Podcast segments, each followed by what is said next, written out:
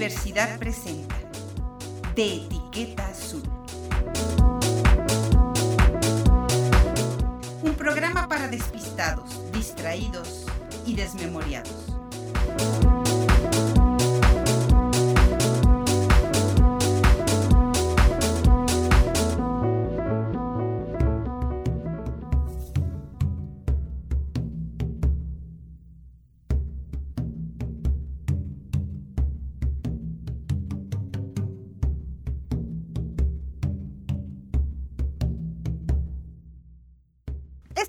Etiqueta Azul, yo soy Patricia Flores. Déjame decirte que a mí me da muchísimo gusto eh, celebrar siete años de Etiqueta Azul con cuatro grandes personajes a los que yo aprecio mucho. Brenda Mora, con quien trabajo en la dirección de fomento editorial. Lalo Carrillo, quien todas las últimas semanas ha sido el realizador de este programa de Etiqueta Azul. Y dos hombres que de verdad, de verdad están vacunados contra el fracaso. Son tipos fantásticos.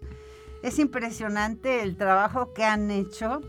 Y no sé si alguna vez se han caído, pero por lo pronto no lo hemos notado. Jesús Coronado, bienvenido. Hola, muchas gracias.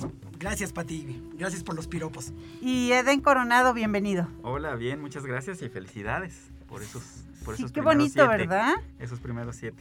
Eh, fueron siete de alas de mujer. Y luego cambiamos para, entonces creo que si no me sale mal la cuenta, llevo 14 años en Radio Universidad, entonces ahí va la cosa. Bueno, pero me da muchísimo gusto recibirlos y más gusto me da. Diriges, Jesús, una nueva obra, El Retorno. Eh, una historia que parte de un mito Tenec sobre el nacimiento del maíz. Cuéntanos. Pues mira, lo que acabas de decir ahorita eh, me parece muy pertinente esto de que uno trata de no caerse y siempre mantenerse como los gatos lo más erguido posible. Estábamos durante un año trabajando muy intensamente en una obra que deberíamos de haber estrenado el día 11 de febrero, que se iba a llamar Los Muertos. Una obra, llevábamos 30 minutos de montaje, la habíamos escrito entre todo el grupo, íbamos a actuar toda la familia. O sea, era una cosa que estaba, según esto, maravillosa. En diciembre, las cosas se fueron descomponiendo en el mejor sentido de la palabra, problemas de salud, eh, una actriz entró en pánico escénico. El chiste es que el 15 de agosto de diciembre pasado aborté la obra. Aborté definitivamente la obra y ese día decidimos que no era el momento propicio para que los muertos llegaran a escena. Y entonces fue un poco de cierra el, aguarda esta obra, métela en el cajón, espera su momento, llegará su momento, estoy seguro, pero no es este el momento de la obra. Y empecé a darle vuelta en mi cabeza, entonces, ¿qué hacemos? Porque teníamos temporada, estábamos, eh, era parte de la programación del arranque del año. Y uno siempre tiene cosas que en algún momento le gustarían tocar. A lo largo del segundo semestre del año pasado me llegó un cuento eh, editado en San Luis, una historieta sobre el niño Dipak, el niño, el niño del maíz de los Tenec. Me llamó mucho la atención porque yo había oído de esta leyenda. A los pocos días va al teatro Fernando Carrillo y empezamos a platicar y me cuenta de nuevo de las leyendas Tenec, me canta una canción de cuna y sobre todo me presta un par de libros. Y entonces entre... Que no hay muchos. No, porque hay una cosa que es muy interesante, los Tenec no tienen escritura. Toda la tradición es oral. Entonces es muy difícil el material, no solamente el trabajo antropológico para juntarlo, sino las versiones son muy distintas. Cada contador, como debe de ser, le pone de su propia sal y pimienta la historia que está narrando y tú puedes encontrar cosas muy distintas entre una narración y otra. La parte esencial es la misma, pero hay diferentes detalles. Todo esto se juntó y el remate fue que Darío Parga, músico muy cercano, cantautor, me dice, Den, Darío tiene un disco que escribió en el 2017 que se llama Yo Soy Deepak. Entonces ya dije, no, las coincidencias ya fueron muchas, este material es con el que vamos a trabajar.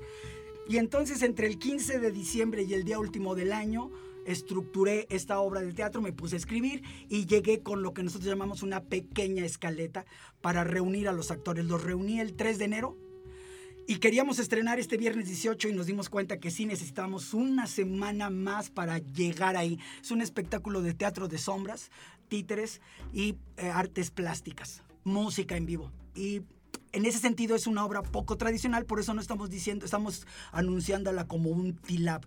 Un TILAB dentro de la eh, narrativa oral de los TENEC es cuando abordan un cuento o una narración que no tiene que ver con asuntos cotidianos o recomendaciones de cómo curarse de algo o preparar la tierra para, eh, para cultivarla, sino cuando el asunto es más, digamos, más literario, más narrativo. Eso es para ellos un TILAB y a partir de ahí, de todas esas leyendas que fui encontrando sobre el origen del maíz, estructuramos esta obra de teatro, que tiene que ver esencialmente con el niño Dipak, que es algo muy cercano al adolescente huasteco. Y algo muy cercano al origen del hombre visto por los náhuatl, ¿no? Exacto. Todos los son mitos hombres de maíz. es de las diferentes creaciones del hombre. Ahora, es una historia bastante... No es una historia muy bonita, digamos, en el sentido de que todo sea color de rosa, sino es una historia más cercana a la realidad, llena de... Porque no es un cuento. No, son las leyendas que ellos cuentan y los Tenec dicen que estas leyendas son realidad.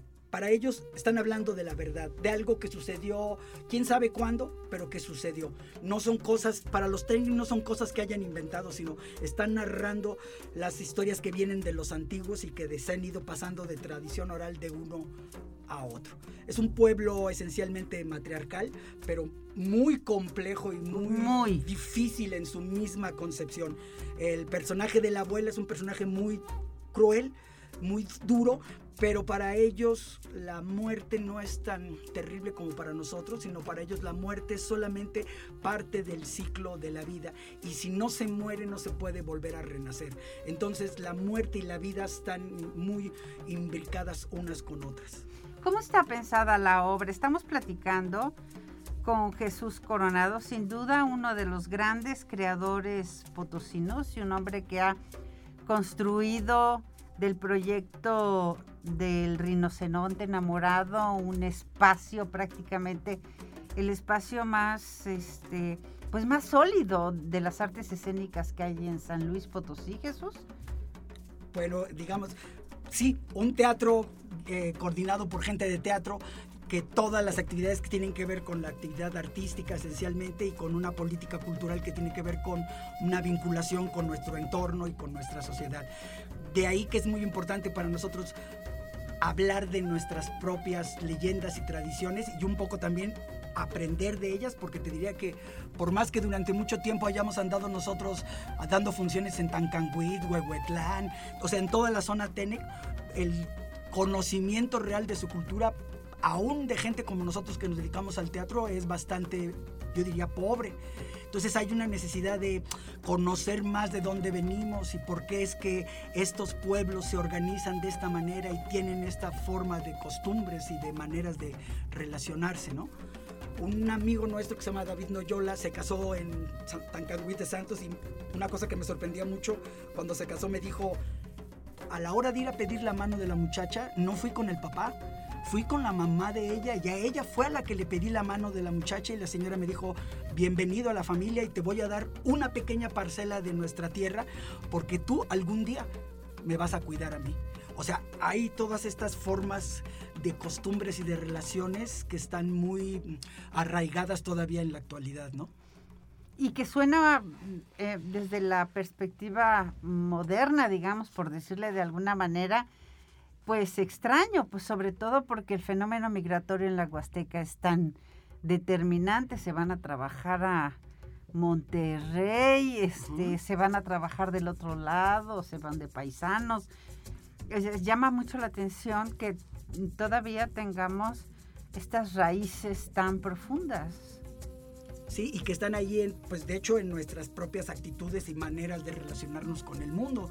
Como, eh, digamos, para ellos todavía preparar la tierra para sembrarla y, y los diferentes procesos del cultivo y de la cosecha son situaciones rituales que no pueden brincarse porque de alguna manera afecta al curso del tiempo. Si nos brincamos los, las ritualidades de los momentos de la vida, vamos a ocasionar cataclismos en, la, en el cultivo, en las relaciones familiares, en las relaciones sociales. Por eso hay que sostenerlas y mantenerlas. Esto me recuerda mucho eh, los grupos de don Emiliano Zapata. O sea, no podía combatir el año completo, sino él tenía que apegarse a los momentos de la tierra porque los campesinos decían, ahorita hay que ir a sembrar y después seguimos en la bola, pero ahorita no se puede detener el momento de la siembra, ¿no? O el momento de la cosecha. O sea, estos ritos de la tierra que nos hacen estos ciclos conservadores, aunque no le gustara a nuestro presidente, son fundamentales. Este eh, esta manera de entender lo conservador como apegado a los ciclos de la vida me parece que es fundamental. Y la parte que cuando tú tomas la decisión de hacer esta obra retorno, un tilap, como le llamas, ¿Qué sería Tilap? ¿Un cuento? No. Un cuento. ¿Sí? Un cuento. De ah. hecho, dramáticamente es más una historia narrativa que dialogada como normalmente funciona el teatro. Digamos, el teatro es esencialmente lo que lo diferencia del cuento y de la novela es que todo está eh, a través del diálogo y a través de los diálogos es que entendemos el pensamiento de los personajes, todas estas cosas. El cuento no, nos va narrando y sucedió y un día y hasta que un día la abuela decidió tal cosa, ¿no? Entonces, eh, tiene que ver mucho con esta forma narrativa. Una compañera eh, de la librería que antes no leían, mm, no, siempre ha leído, pero ahora lee mucho más intensamente. Acaba de leer el libro de Celia del Palacio que se llama Las Mujeres de la Tormenta.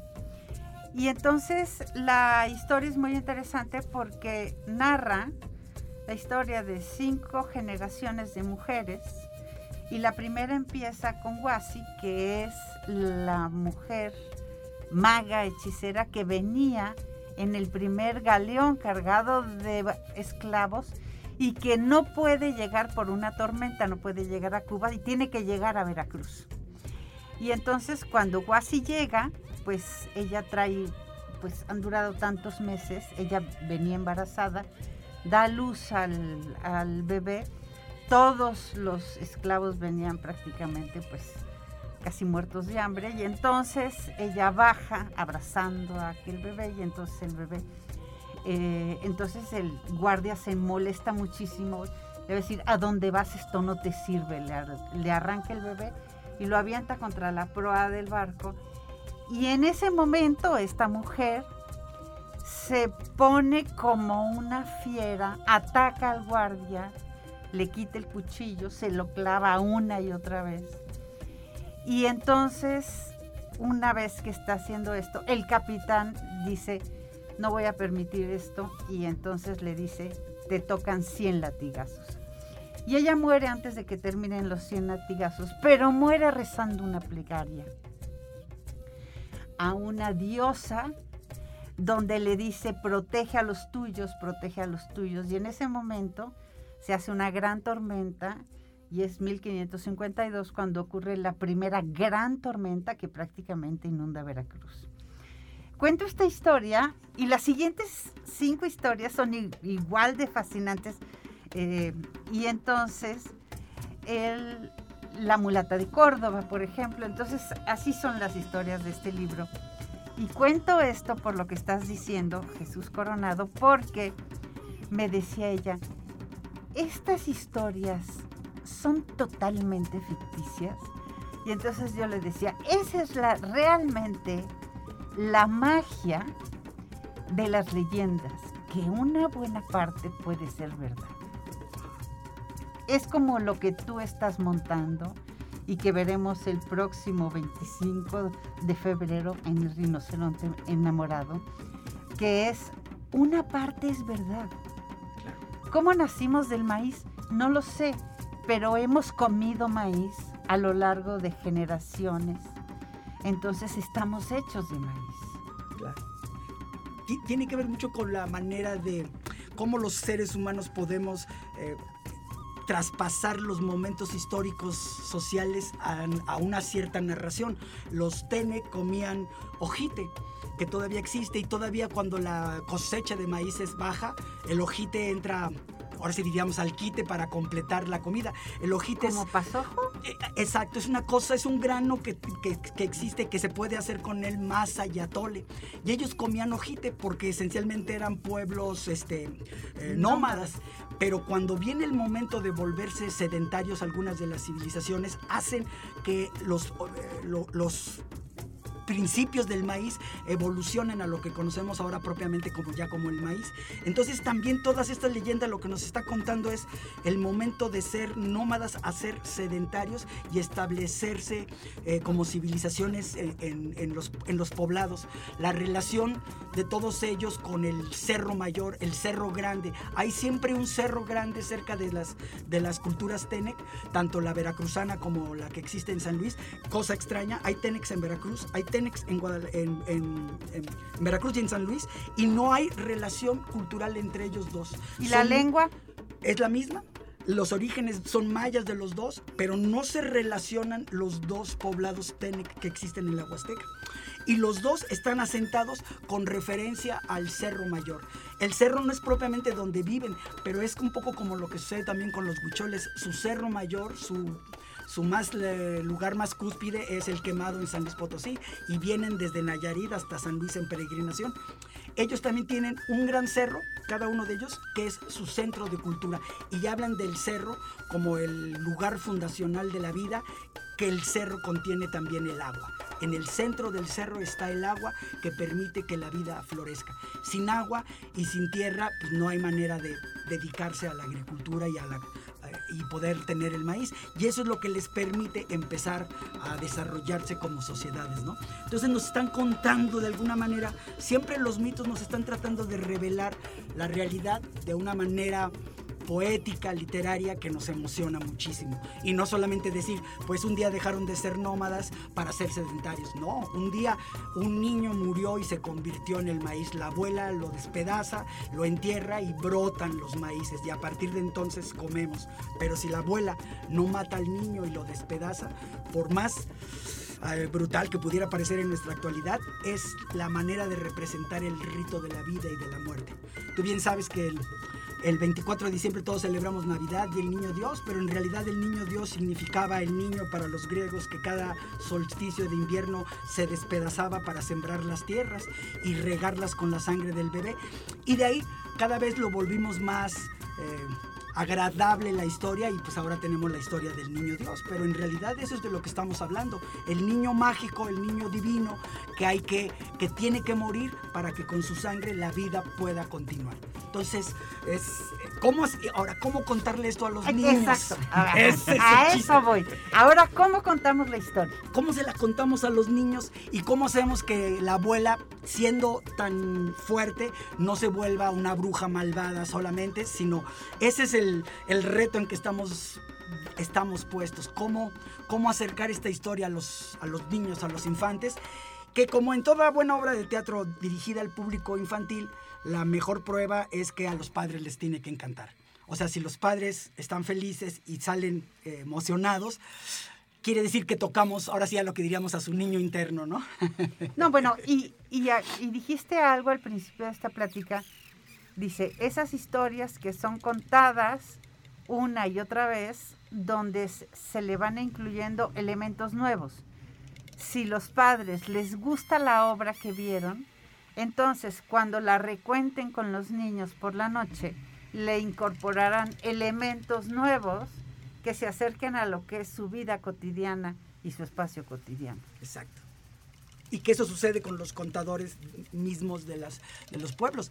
Eh, en estos libros que, que te digo que encontré, de repente decían, bueno, lo que pasa es que el, el sabor y el tono de cada uno de los contadores va modificando el cuento, como seguramente pasó con Homero y con la Iliada, ¿no? Y la Odisea. O sea, la contó tantas veces alrededor del fuego que le fue metiendo y quitando cosas, tal vez de si eso impactaba a sus escuchas o no, o si o si, o si fue descubriendo nuevas cosas que, que podrían ser interesantes. Eso es lo que es también el sentido, el encontrarnos con una cultura oral. Hay una hay un problema para conservarla, evidentemente, pero al mismo tiempo también hay una flexibilidad para recrearla constantemente, porque es recreada a través de lo que yo te conté y como tú dices, a la noche el papá con sus hijos les volverá a contar, cuéntame de nuevo el cuento de Deepak, papá, y ahí te va. Y seguramente él empezará a meter cosas de su, de su cosecha, ¿no? Y entonces, el público que nos acompaña, nos acompaña, ay, ya, ahí voy, ¿eh? ya estamos ahí. ya fuimos. Del, el público que llegue al rinoceronte enamorado el 25 de febrero, ¿se va a encontrar con una obra para niños? Una obra para todo el público, pero sí hay un énfasis en que la manera de narrar y de contar sea accesible a los niños y los atrape. No quisiera decir que una obra para niños, porque entonces podría decir que el papá podría ser decir, pues voy y te lo dejo ahí, ¿no? Y regreso por él a la salida. No, es para toda la familia, pero sí hay un tono y hay una manera eh, a través del teatro de, sombras y de los títeres que es Eso muy te iba a preguntar. Y entonces, eh, ¿en qué momento aparecen las sombras? ¿En qué momento aparecen los títeres? ¿Hay actores en escena?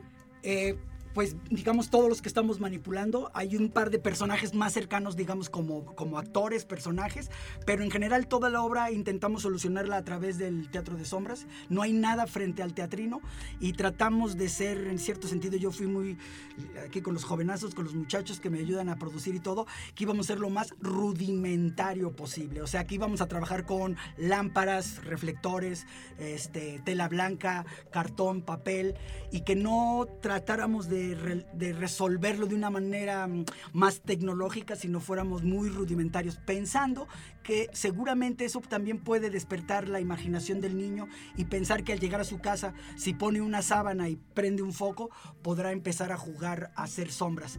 Como esto que hacemos de repente cuando estamos aburridos y hay sol. Y entonces ponemos las manos. y parecen pájaros. Ándale. Entonces creo que e, es también un poco pensar que es posible que la gente o que los niños, que las familias hagan teatro en su casa con sombras y con pequeños muñecos. Hay una cosa que es maravillosa en, la, en el asunto de la cosa, la cosa, el objeto, cómo el objeto es inanimado y en el momento en que el actor empieza a jugar con él, hace que esto que es un triángulo de cartón se convierta en un túnel, en una, en una nube que vuela y cómo ese objeto cobra vida inmediatamente a través de la manipulación del actor.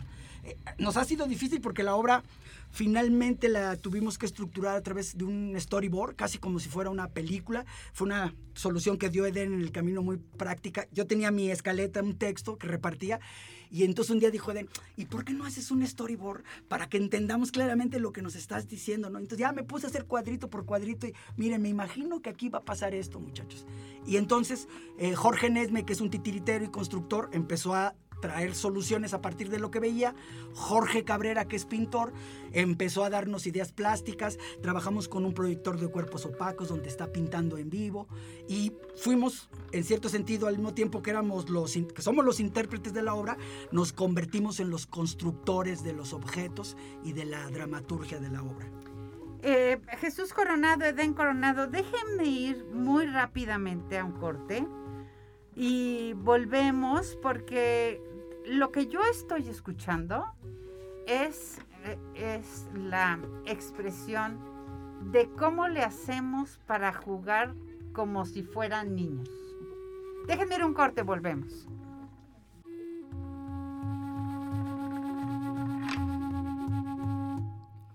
Esto es de Etiqueta Azul y yo soy Patricia Flores. Estamos platicando con Edén Coronado. Edén, Jesús nos ha estado contando, Jesús como realizador de la obra. ¿Qué estás haciendo ahí? Pues eh, como dijo Jesús, creo que nosotros jugamos mucho con una figura que le llamamos el dramaturgista.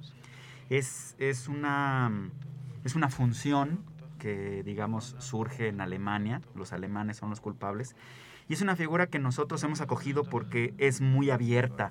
Eh, el dramaturgista es alguien que puede hacer un trabajo de dramaturgia, es decir, de reescritura, puede sugerir eh, elementos tópicos para quien está realizando la dramaturgia o la dirección.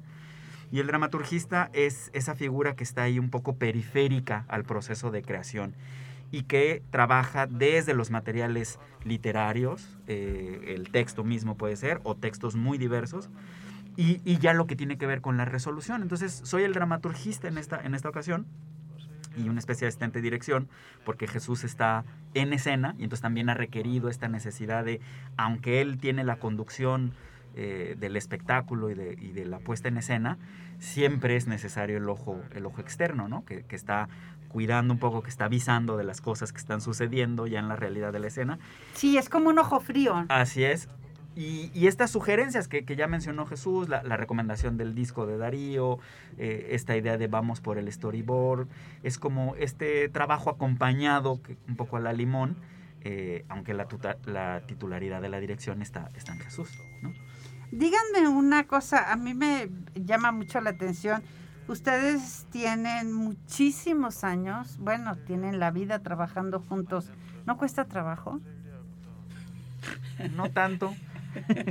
No tanto, en realidad creo que... Miren, espérenme, ustedes que nos están escuchando, yo después de oír esa sonrisa, entonces me quedó claro que efectivamente cuesta trabajo ajustarse a los caracteres de cada quien. Cada quien habla como le fue en la feria, ¿no? Dicen pues, por ahí. Mira, yo ya veo cómo se ríe. Jesús solo lo escuché reírse. Bueno, pero tienen muchos años en este proyecto. Un proyecto que además eh, está bien, es, es muy interesante porque, porque tiene, tiene muchos rostros. El rinoceronte enamorado no se ha dedicado a ser nada más un tipo, ese teléfono suena y suena, no se ha dedicado a ser un solo tipo de teatro. Ustedes son unos grandes creadores que han construido, hoy Jesús nos ha contado, esta, es, esta obra que se llama El Retorno, que es un cuento, una historia, un tilap a partir de un niño Tenec, pero también reconstruyen o construyen una obra de Shakespeare, o también eh, son capaces de reconstruir una obra de un escritor polaco o montar una Madre Juana de los Ángeles, en fin, ustedes son, tienen una, no quiero llamarle diversidad porque me parece que más que eso es riqueza.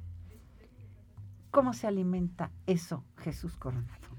Pues esencialmente con muchas lecturas, con una observación del mundo, o sea, yo pienso que una parte del, de, todos los artistas, pero en particular de la gente del teatro, la observación de los seres, de nuestros conciudadanos, de cómo vivimos y cómo nos manifestamos ante las cosas, nos va arrojando mucha información de qué está pasando con la sociedad, qué es, qué es lo que, a veces qué es lo que quisiera escuchar o, o qué, qué cosas podrían ser interesantes mucha, pero sobre todo creo que muchas lecturas, porque las lecturas son las que nos van enriqueciendo. O sea, los libros han estado en la vida de nosotros, en el mejor sentido de la palabra, desde muy pequeños y por, y por alteros. Entonces, eso creo que nos, nos lleva a muchos lugares y que los temas que abordamos, eh, como tú dices, de diversa manera, tienen que ver casi siempre que están respondiendo algo que personalmente nos afecta, algo que nos toca.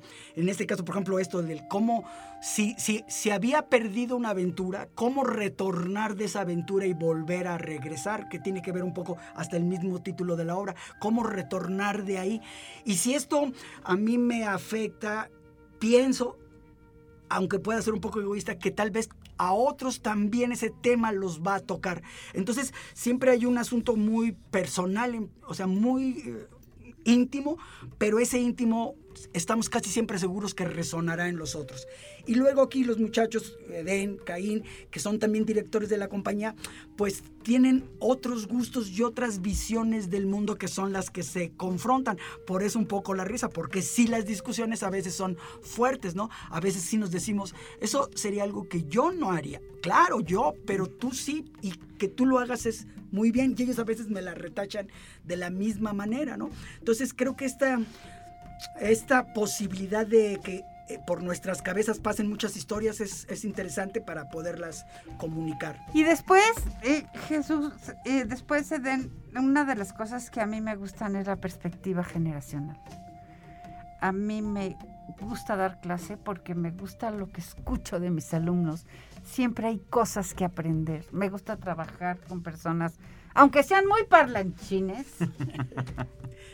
aunque sean muy parlanchines más jóvenes, pero me gusta porque tienen otra visión, tienen otra construcción narrativa, tienen, bueno, pues otro punto de vista, en fin, y entonces, pues es, es como si a uno se le, se le abriera un poco el cerebro, ¿no? Como para pensar diferente, para aceptar cosas distintas, para, y para mirar otras realidades con otros ojos.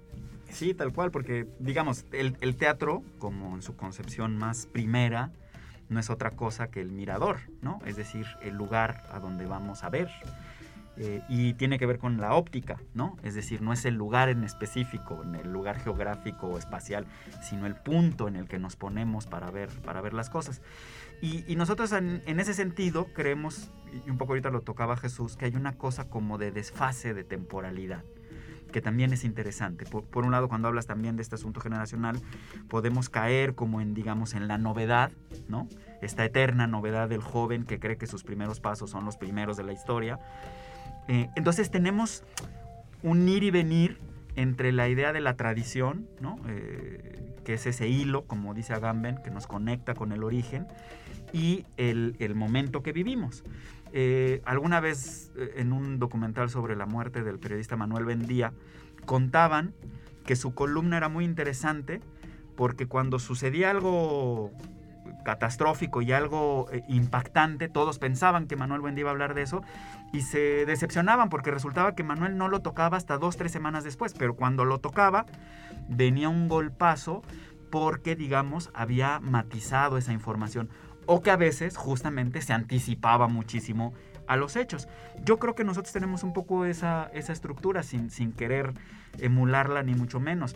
A veces nos anticipamos a ciertas cosas que suceden y a veces hablamos de ella como tiempo después porque ha habido esta necesidad de, de maduración. Y por último te diría también que tenemos una dinámica bastante salomónica. Discutimos mucho, confrontamos las ideas y la ventaja que tenemos es quién dirige. Cuando alguien dirige, ese tiene la última palabra. Y estemos o no de acuerdo, ¿no? Este, estemos en estas grandes divergencias, respetamos esa decisión de que el que dirige tendrá la última, la última palabra. Y eso nos ha ayudado, digamos, a intentar con el tiempo también construir un lenguaje que sí esté discutido, que sí esté confrontado para pensar que el rino no es solo un membrete de producción, no importa si dirige uno u otro, que hay un vaso comunicante, pero que también haya esta posibilidad de pues ver desde dónde está viendo cada quien el, el hecho, ¿no? Bueno, pues esta obra que se llama Retorno, eh, Tilab a partir del mito Tenec sobre el nacimiento del maíz, estará de cuando a cuando, cómo, cuándo, dónde. Estamos ahí en el Rino, arrancamos el 25 de febrero, no hemos querido ponerle fecha de, de cierre, pensamos que tal vez ojalá y nos lleguemos hasta Semana Santa en abril. Tendrá que ver un poco con la respuesta del espectador. Arrancaremos en nuestros horarios normales los viernes a las 8 de la noche, sábados a las 7 y los domingos a la 1 de la tarde, pensando esta posibilidad de que la familia vaya eh, en unión a ver el teatro. Este, ya estamos a punto, estamos, o sea, estamos o sea, poniendo los elotes a que se cosan para, para repartirlos ese día y esperamos que la obra, como todos nuestros hijos, cada obra es un hijo. Esperemos que traiga buena torta bajo el brazo, buen, buen elote bajo el brazo. ¿De quién es el diseño? El cartel es muy bonito. Ricardo Anaya es nuestro diseñador desde hace un buen tiempo. Él, con él trabajamos. De nuevo pasa un poco lo mismo. Él ve, él sobre todo lo primero que hace es leer el texto, va a los ensayos, hace sus propuestas y de ahí empezamos como a pimponear de, oye, está padrísimo, oye, y si le pones, le quitas. Por ejemplo, esta vez decidimos, yo les propuse, no pongamos nombre ni de director, ni de autor, ni de actores, pongamos solamente la obra y veamos, veamos qué pasa. Este, ahí dijeron, a lo mejor hace falta, pues vamos a hacer una prueba, vamos a ver si esto llama la atención y la gente dice, quiénes son. Hoy unos muchachos lo vieron y me dicen, ay, en esta obra no hay actores, ¿verdad? ¿Por qué? Dice, pues no trae los nombres. Digo, no, no sé si hay actores, sí hay actores. Dije, ay, a ver si no me equivoqué. Yo creo que no. Eh, Es que de ahí que resalte que ustedes son tan lectores porque parece una portada de libro. Anda, esa es la imagen que da. qué bueno, porque los- las historias se ven en los cuentos, en los libros, y esta vez, este es un audiolibro en este sentido, entonces. Bueno, eh, el, el lugar, Carlos Tobar 315, estamos atrás del edificio de seguridad pública. Hay muchas maneras de acceso por 20 de noviembre, por la Plaza del Mariachi caminando. Hay un, acaba de abrir un estacionamiento frente al teatro nuevamente, por fin. Lo había cerrado la, lo la había gente. cerrado, qué cosa. Abrieron, esa es una ventaja, la gente puede llegar, hay una seguridad donde estacionarse eh, y estamos en, el, en, el- en la parte del San Luis Viejo, de esta parte un poco mantecosa del- de la ciudad. Eh, tiene mala fama porque estamos rodeados de policías y muchachos de la vida galante, pero es el mejor lugar para el teatro. ¿Qué es? Las Entonces, meninas están entre, ahí. entre el edificio de la Proco y lo que era la estación de ferrocarril. Así Exacto. Exacto, Carlos Tobar. Carlos Tobar. Bueno, pues a mí me encanta tenerlos aquí, me encanta particularmente por lo simbólico que es para mí este día y me gusta mucho ver que eh, el rinoceronte enamorado, Jesús Coronado, Edén Coronado, tiene una capacidad para crear, para transformar, para hacer, para inventar, que bueno, pues uno se siente muy orgullosa de ser parte de, de, pues, de estos amigos. Eso. De verdad, muchísimas gracias. Oye, y nos apuntamos. Somos chambelanes para tus 15, ¿no? Ya estamos. ya. Déjenme ir rapidísimo. Ahorita volvemos a hablar de la Feria Nacional del Libro aquí en la universidad.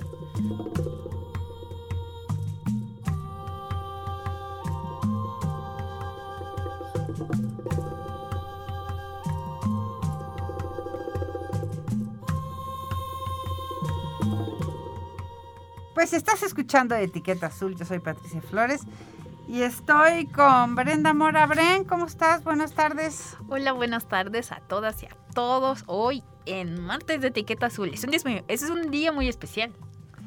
Sí, cumplimos siete años. Parece nada, a ver. Bueno, no, no, parece mucho. Es mucho. Así es. Es así mucho y muchas felicidades. Muchas gracias, Bren. Oye, pues Feria Nacional del Libro, cuéntanos. Pues tenemos muchas sorpresas, no una, varias sorpresas. Y podemos empezar con una. Pues yo creo que lo...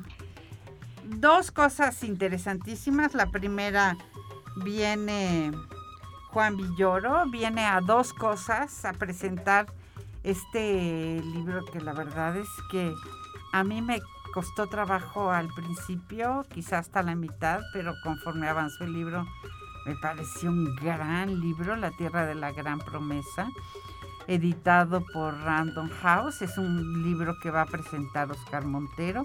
Luego, luego, cuando empecemos la feria.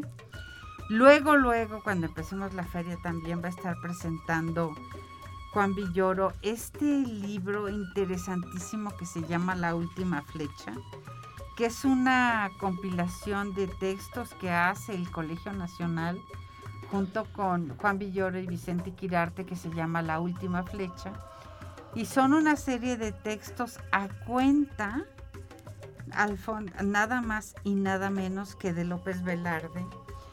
Y recupera una serie de textos desde el texto de Vasconcelos, pasando por Alfonso Reyes, Jaime, Torres Bodet, Octavio Paz, Carlos Fuentes, Salvador Elizondo, Gabriel Said, un libro muy impresionante, José Emilio Pacheco, Fernando del Paso, Vicente Quirarte, Javier García Diego, Enrique Krause, todos ellos, y bueno, Christopher Domínguez, todos ellos integrantes muy, muy reconocidos del Colegio Nacional que escriben acerca de este gran poeta Ramón López Velarde, pues de, de esto va a estar platicando también Juan Villoro, luego, luego que iniciemos la feria.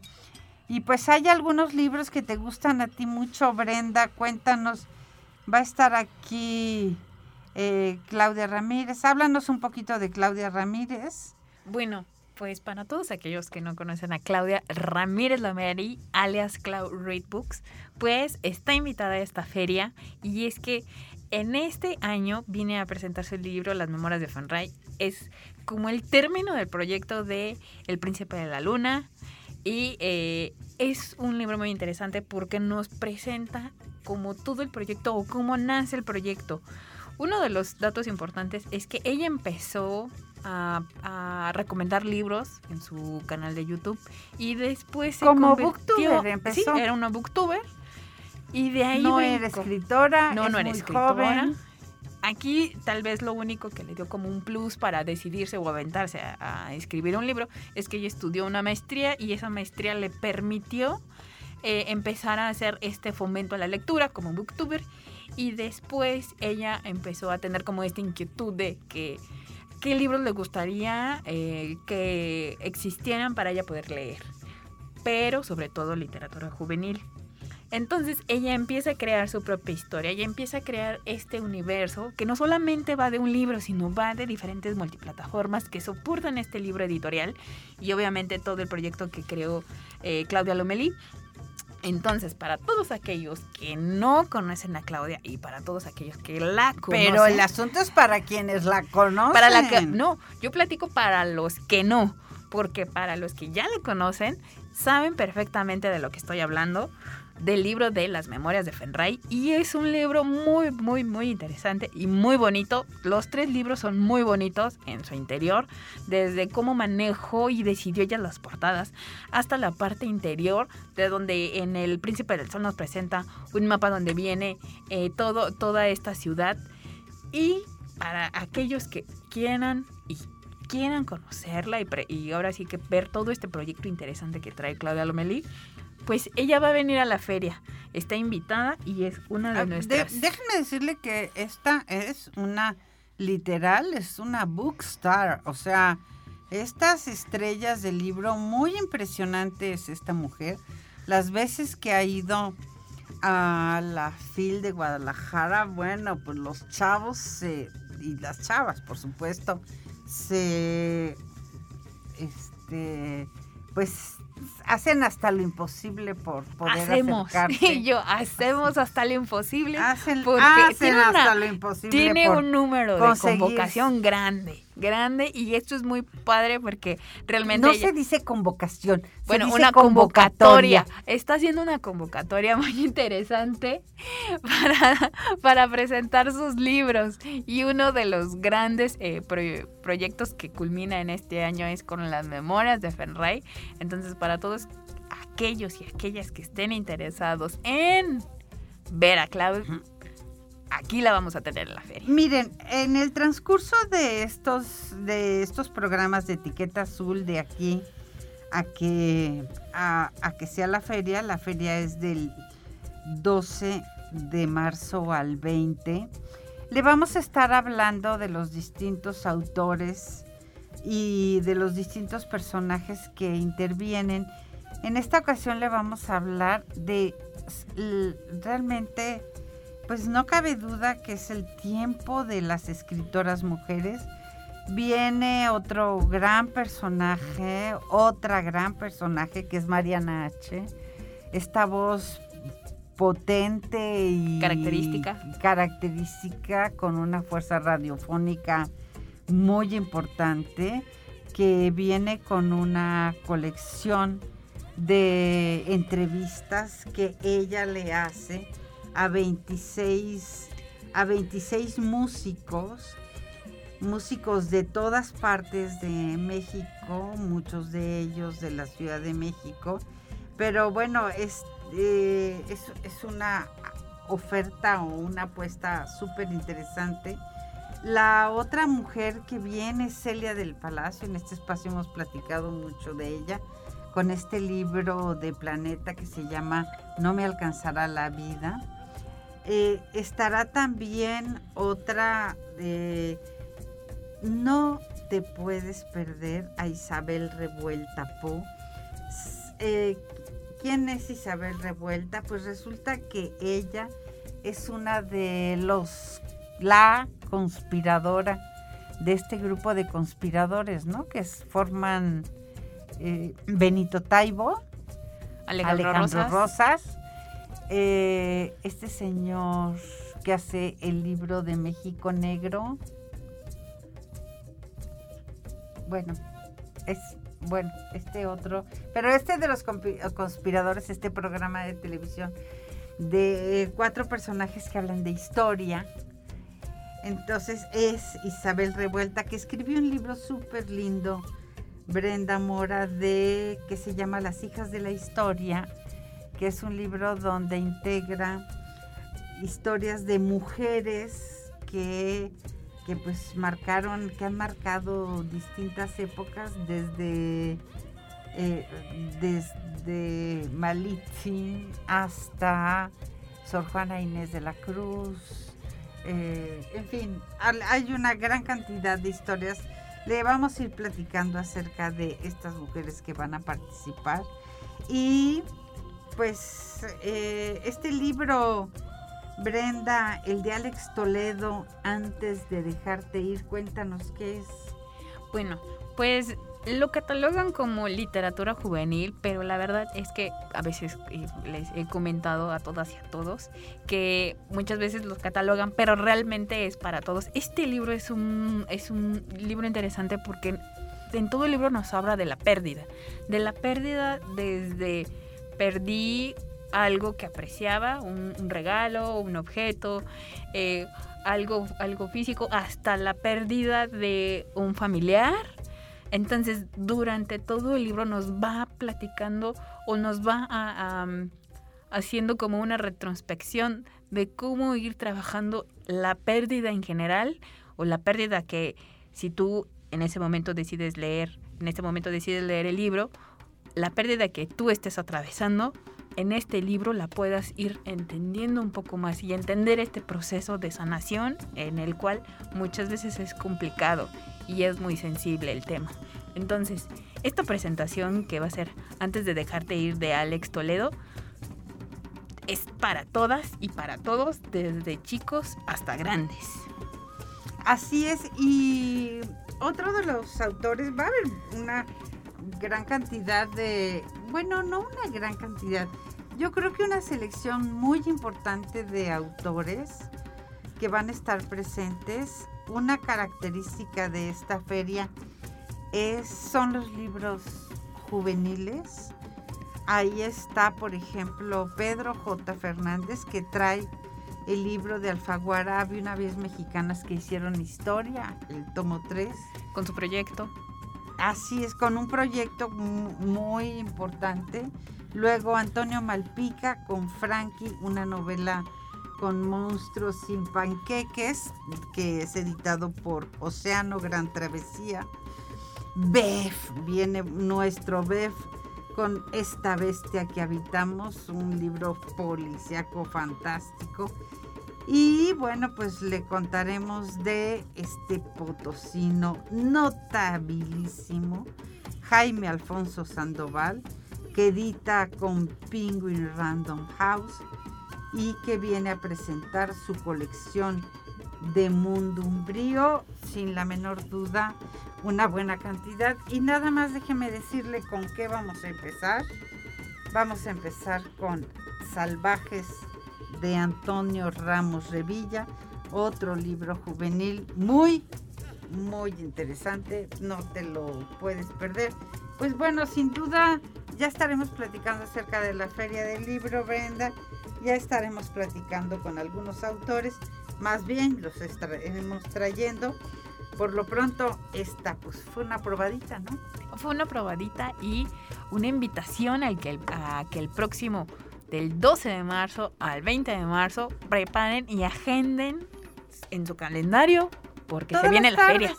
Todas las tardes. Todas las Y los fines de semana, tal vez después de mediodía, no les queremos adelantar. Poco a poco se estará dando la información en redes o en la página de la feria.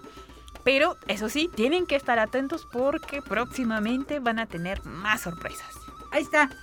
Esto fue de Etiqueta Azul con, en esta ocasión, con Brenda Mora. En la realización, Lalo Carrillo. Lalo, muchísimas gracias. Y yo soy Patricia Flores. Nos encontramos en este espacio la próxima semana. Yo por lo pronto te agradezco tu presencia, tu compañía, tus llamadas, tu apuesta por escuchar este programa y por seguir este programa. Lo que más aprecio es que nos hagas tus comentarios. Muchísimas gracias. Nos encontramos aquí la próxima semana.